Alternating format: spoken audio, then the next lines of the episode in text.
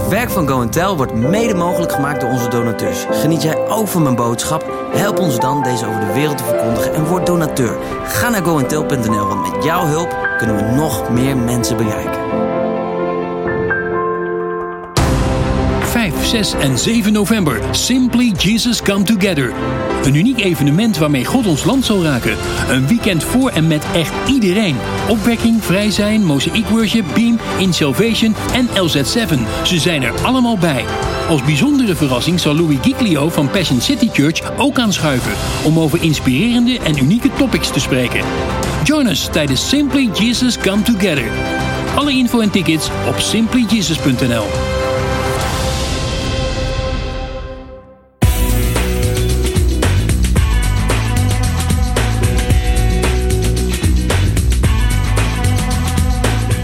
Dat je luistert.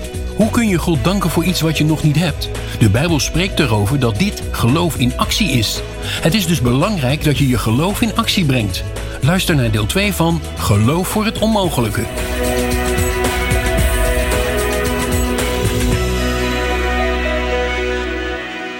Ik ben de laatste tijd wat van die uh, succesboeken aan het uh, lezen van zaken, mensen en invloedrijke mensen. En hoeveel van de principes vind ik niet die oorspronkelijk uit de Bijbel komen. Quotes van Jezus, instructies vanuit het boek Spreuken.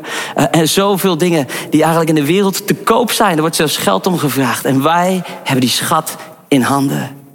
We hebben die schat in handen. En ik wil tegen je zeggen, gebruik je geloof. Activeer het, verwacht het, want het is zo belangrijk dat je het doet. Jacobus 2 die zegt, ja maar de een die gelooft en die ander doet. Dus laat mij maar bidden voor het team dat de straat op gaat. En dan, eh, zeg maar, het team dat de straat op gaat, die moet het doen. Dat is dan een beetje het idee. En dan zegt de Bijbel, heel mooi... Laat me maar eens zien dat je kunt geloven zonder daden. En ik zal door mijn daden tonen dat ik geloof. Zoals het lichaam dood is zonder de ziel, zoals ook geloof zonder daden dood. Handelen. Dus bidden, ja top. Maar er moet een keer iemand wakker worden in de bid stond en die zegt, nou gewoon het doen. Het is belangrijk dat we gewoon ook in actie komen. Want als we in actie komen, kan God meewerken en kunnen we zien gebeuren wat er zo ontzettend belangrijk is dat er gebeurt. En dat betekent dat je bijna doet alsof. En dat is een beetje gek. De heer Jezus die zei dat. Hij zei, als je iets vraagt, bid dat je het ontvangt. Hè, en, en, en dank daarbij alsof, het, alsof je het al ontvangen hebt. En dat is een hele vreemde dimensie, want dan ben je aan het danken voor iets wat je eigenlijk nog helemaal niet ziet. Maar ook dat is bijbels. Exodus 12, vers 11. Zo moeten jullie eten, met je gordel om, je sandalen aan en je staf in je hand in grote haast. Want dit is een maaltijd ter ere van de Heer, het Pesachmaal. God had beloofd, ik ga jullie uit Egypte halen. Hoe lang had hij dat al gezegd? Heel erg vaak. En uiteindelijk zegt hij, die avond moet je avond eten. En Pesachfeest was echt een beetje voor ons te vergelijken met het kerstmaaltijd. Weet je, dat je aan het gourmetten doet. De God zegt, als je dan gourmet, gourmet met je jas aan, doe je gordel om, hou je staf vast, je autosleutels vast in onze situatie, je portemonnee. Zorg dat je klaar bent om te gaan. Tegenwoordig zouden we zeggen, neem je PCR-test mee en alles. Hè. We moeten wel door de grens, maar hè. zorg dat je alles hebt. Doe alsof je gaat, terwijl ze nog niet wisten waarheen. Terwijl ze nog niet wisten wanneer.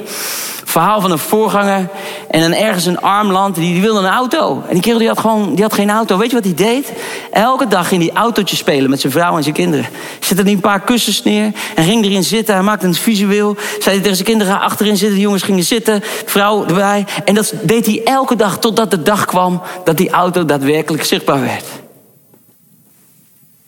Ik weet niet wat jij voor gelooft. Ik weet niet wat je nodig hebt. Ik weet niet of je er überhaupt mee bezig bent.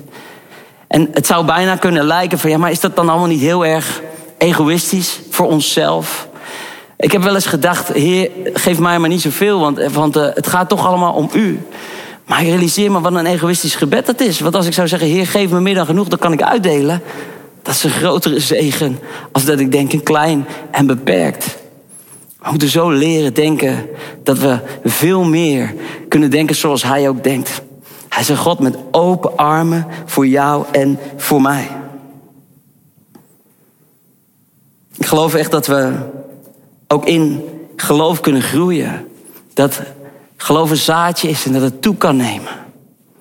Maar het allerbelangrijkste misschien wel van wat ik vandaag tegen je zeggen kan is... geloof je het echt? Jij weet instant of je het gelooft of niet. Als ik in een samenkomst ben en het gaat over wonderen. En iemand zegt vanavond gaan de wonderen gebeuren. Dan voel ik of ik het geloof of niet.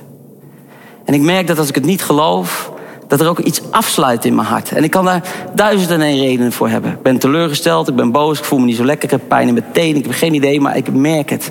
Maar ik heb ook het vermogen om af te dalen en te zeggen: Heer, help mij te geloven. Help mij te zien wat u ziet.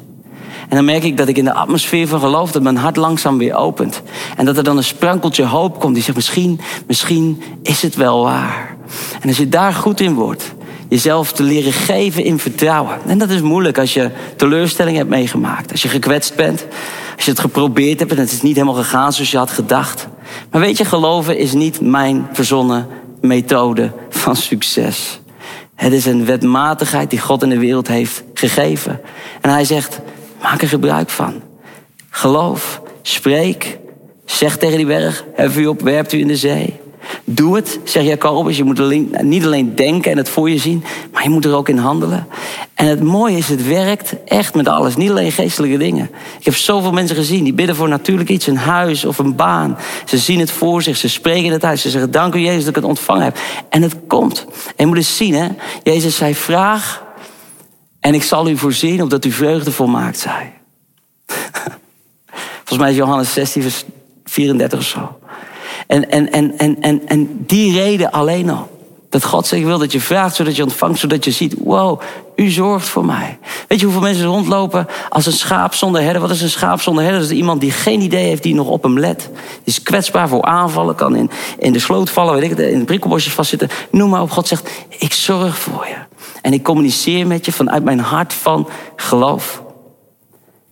Als we dan kijken naar de discipelen van de Heer Jezus dan gaan we mee naar het einde van het verhaal. Hebben die mannen met hun neus op de grootste wonderen gestaan? Ik weet niet of die, die, die verhalen, man. Uh, de wonderbaarlijke vermenigvuldiging. Ik heb hier een stukje brood alvast voor het avondmaal zometeen. Maar het moment dat Jezus dat dan breekt, hè. Dat moment, dat moet toch magisch geweest zijn. Ik dacht van, hij gaat dat dan doen. En dat is een soort broodmachine, weet je wel. Dat blijft maar... En dan houden ze die manden onder zijn handen, weet je wel. Zo en, dan, maar, en, en uiteindelijk halen ze zelfs twaalf mannen over. Hoe moet dat geweest zijn? Nou, de, de Bijbel zegt dat helemaal niet. Weet je wat de Bijbel zegt? Hij spreekt de zegen uit, breekt het brood en hij verdeelt de vijf broodjes onder zijn twaalf discipelen. En als je dat goed uitrekent, dan lukt dat nog wel aardig. Het wonder van vermenigvuldiging wilde Jezus laten gebeuren in de handen van zijn volgelingen. Vind je dat niet mooi? Het geloof wil hij delen. Het bovennatuurlijke wil hij delen. En dan gaan ze. En dan heb natuurlijk altijd Petrus als slachtoffer, weet je wel. Die gaat naar het eerste groepje van 50 en hij denkt: oh my gosh, weet je, dit is gewoon. Dit gaat toch nooit lukken, weet je. Dus hij kijkt over zijn schouder naar de Heer Jezus van... Uh, uh, en de Heer Jezus staat gewoon te smilen, weet je wel. Zo van, uh, komt goed. En die eerste persoon die krijgt vast een heel klein stukje. Want je moet God natuurlijk ook niet verzoeken, weet je. Een klein stukje. De volgende iets groter en iets groter. En op een gegeven moment zegt hij... Nou... Heer, moet u kijken. Dat spul dat blijft maar komen. Weet je. En de Heer Jezus zegt, told you so. En dan gebeurt het later nog een keer. Dan worden er 4000 mensen gevoed. Dus ze zien het opnieuw. En de eerste keer hebben ze 12 mannen over. Die keer daarna 7 mannen over. Waarom werd dat overgehouden? Ik zou je wat vertellen. Voor die mensen die het wonder gemist hadden, stond er toch nog het bewijs dat er een wonder gebeurd was. Ik vind het zo gaaf. En dan staat er in de Bijbel, je moet maar lezen. We hebben geen tijd om naar naartoe te gaan. Marcus 8 volgens mij. Gaan ze een stukje varen met de Heer Jezus. En dan hebben ze twaalf en zeven man de brood nog op de oever staan. En dan stappen ze in en dan hebben ze maar één sneetje brood meegenomen. En dan zegt de Heer Jezus, die zit nog in een soort spiritual wave met zichzelf. Zegt hij, pas op voor Herodes en fariseeën en uh, en uh, allemaal interessante dingen die hij aan het vertellen. En dan zitten die gasten met elkaar te discussiëren over het feit van, ja, we hebben niet genoeg brood. Uh, ja, en uh, Thomas en Jacobus die eten normaal gesproken al een, een, heel brood. En, en we hebben er maar één. En dan wordt Jezus tikkeltje geïrriteerd. Zegt hij, snap je het nou nog niet? En ze zegt, ja, snap je nou nog niet? Uh, we, hebben, we hebben niet genoeg brood, heer. Weet je wel? Hij, zegt, hij zegt, hoeveel mannen had je over? Lees het maar. Ja, twaalf. En daarna, toen ik nog een keer, hoeveel had je toen over? Ja, zeven. En dan zegt hij, snap je het dan nog niet? Wat snapt ze niet? Was hij zo pist dat ze al die mannen brood daar hadden laten staan? Dat ze zeggen, jongens, jullie hadden toch op zijn minst een mandje mee kunnen nemen. Weet je, hadden we nu genoeg gehad. Weet je wat Jezus zei? Dat wat ik doe voor de massa, doe ik ook voor jou. Mensen, is altijd makkelijk om te geloven voor iemand anders. Het is makkelijk dat de Heer zal voorzien voor zijn kerk. Het is makkelijk dat de Heer zal voorzien voor buurvrouw of buurman. Of, maar als het om je eigen stukje brood gaat, dan ineens wordt het wat lastiger. Zult u het dan ook doen? En al die fantastische verhalen hier in Gods woord staan er niet om je ogen uit te steken. Maar ze staan er om je te inspireren. En te laten zien dat met God zijn alle dingen mogelijk. En ik bid je toe dat je een nieuw seizoen in zal gaan. Van kracht, van autoriteit en van geloof en van vertrouwen.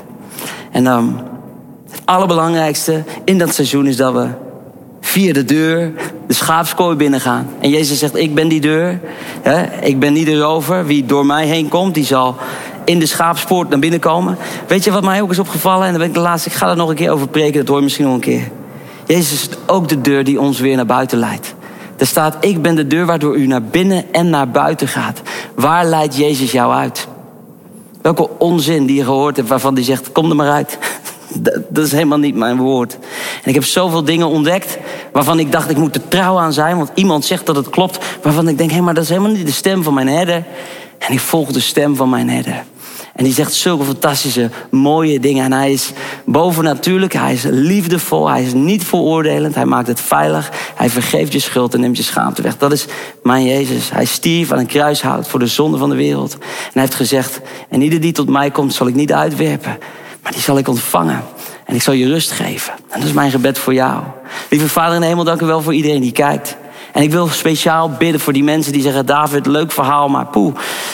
Ah, ik heb moeite mijn hoofd erbij te houden. Je hebt het over God, geloven, vertrouwen. Maar ik, ik merk dat ik jou, Jezus, niet ken.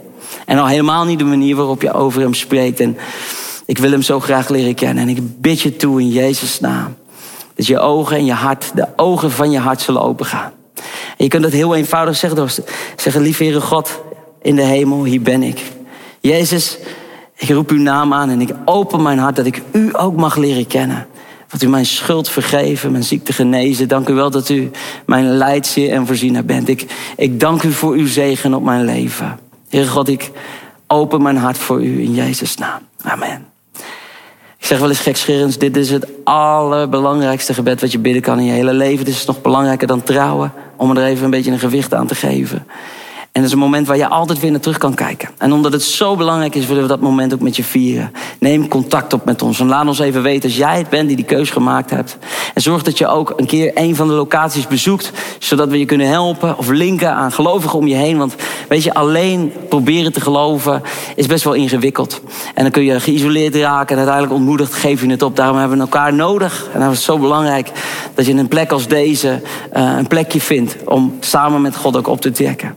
En dan, nu we toch met elkaar in gebed zijn, wil ik je meenemen naar het avondmaal. En dat gaat letterlijk over dat stukje brood. En die hebben we hier. En als je een stukje brood bij je hebt thuis, dan wil ik je ook vragen dat erbij te pakken. Dan gaan we dat met elkaar beleven. Want het avondmaal staat symbool voor wat Jezus voor ons gedaan heeft. Zijn gebroken lichaam aan het kruis. En het bloed dat onze zonde vergeeft en ons schoonwast symbolisch voor alle offers die in alle religies altijd worden gebracht om de goden te behagen. Zei God, ik, ik zend mijn eigen offer, mijn eigen zoon. En sommige mensen vinden het moeilijk om God als vader te zien. Maar Jezus zei, als je mij hebt gezien, heb je de vader gezien. In hem zien we hoe onze God is. En hij zei, ik breek mijn eigen lichaam zodat jij leven hebt. Symbolisch mogen we dat met elkaar ook vandaag ontvangen. En als we het lichaam van Jezus tot ons nemen, laten we dan ook denken aan wat geloof ik dat God voor mij wil doen? Wat vind ik zo makkelijk om voor iedereen te geloven? Misschien is het wonder, misschien is het voorziening, misschien is het gewoon rust en vrede in je hart. Dan wil ik vandaag geloven dat u ook stierf voor mij. Voor mijn voorziening. Voor mijn worsteling. Voor mijn vragen.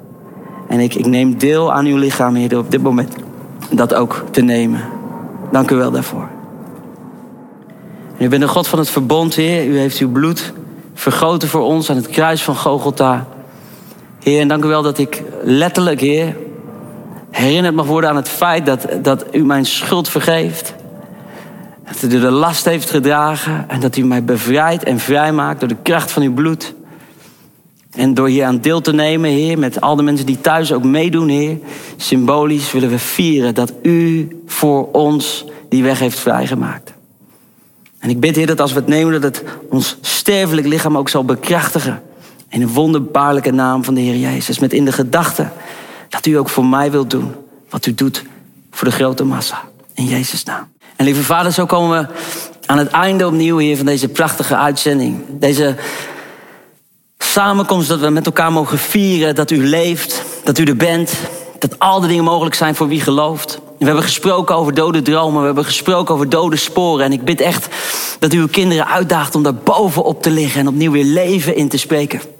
Ik bid echt dat dode dingen opnieuw tot leven zullen komen. En ik bid dat de weg van geloof en van vertrouwen volledig opengebroken zal zijn voor iedereen. En dat we mogen leren de mate van geloof die ik met me meedraag, die kan ontwikkelen. En ik kan dingen van God ontvangen. En ik kan dingen zelfs misschien ook aan anderen zenden in mijn hart die open is in geloof. Dank u wel. Heer, dat u ons zo'n fantastische voorziening heeft gegeven. En die wonder boven natuurlijke weg van geloof. En daar zegen ik je mee deze dag. God bless you. Doe je voordeel mee. Leef erin. En dank God voor wie je bent. God bless you. Tot de volgende keer.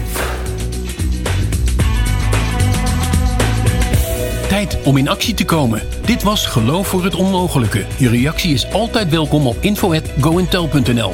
Check ook onze webshop voor nog meer inspiratie. Daar vind je onder andere de laatste uitgave van Joyce, Dan Maar Zo. Of Genade is voor watjes van David. Je vindt het op goentel.nl slash webshop.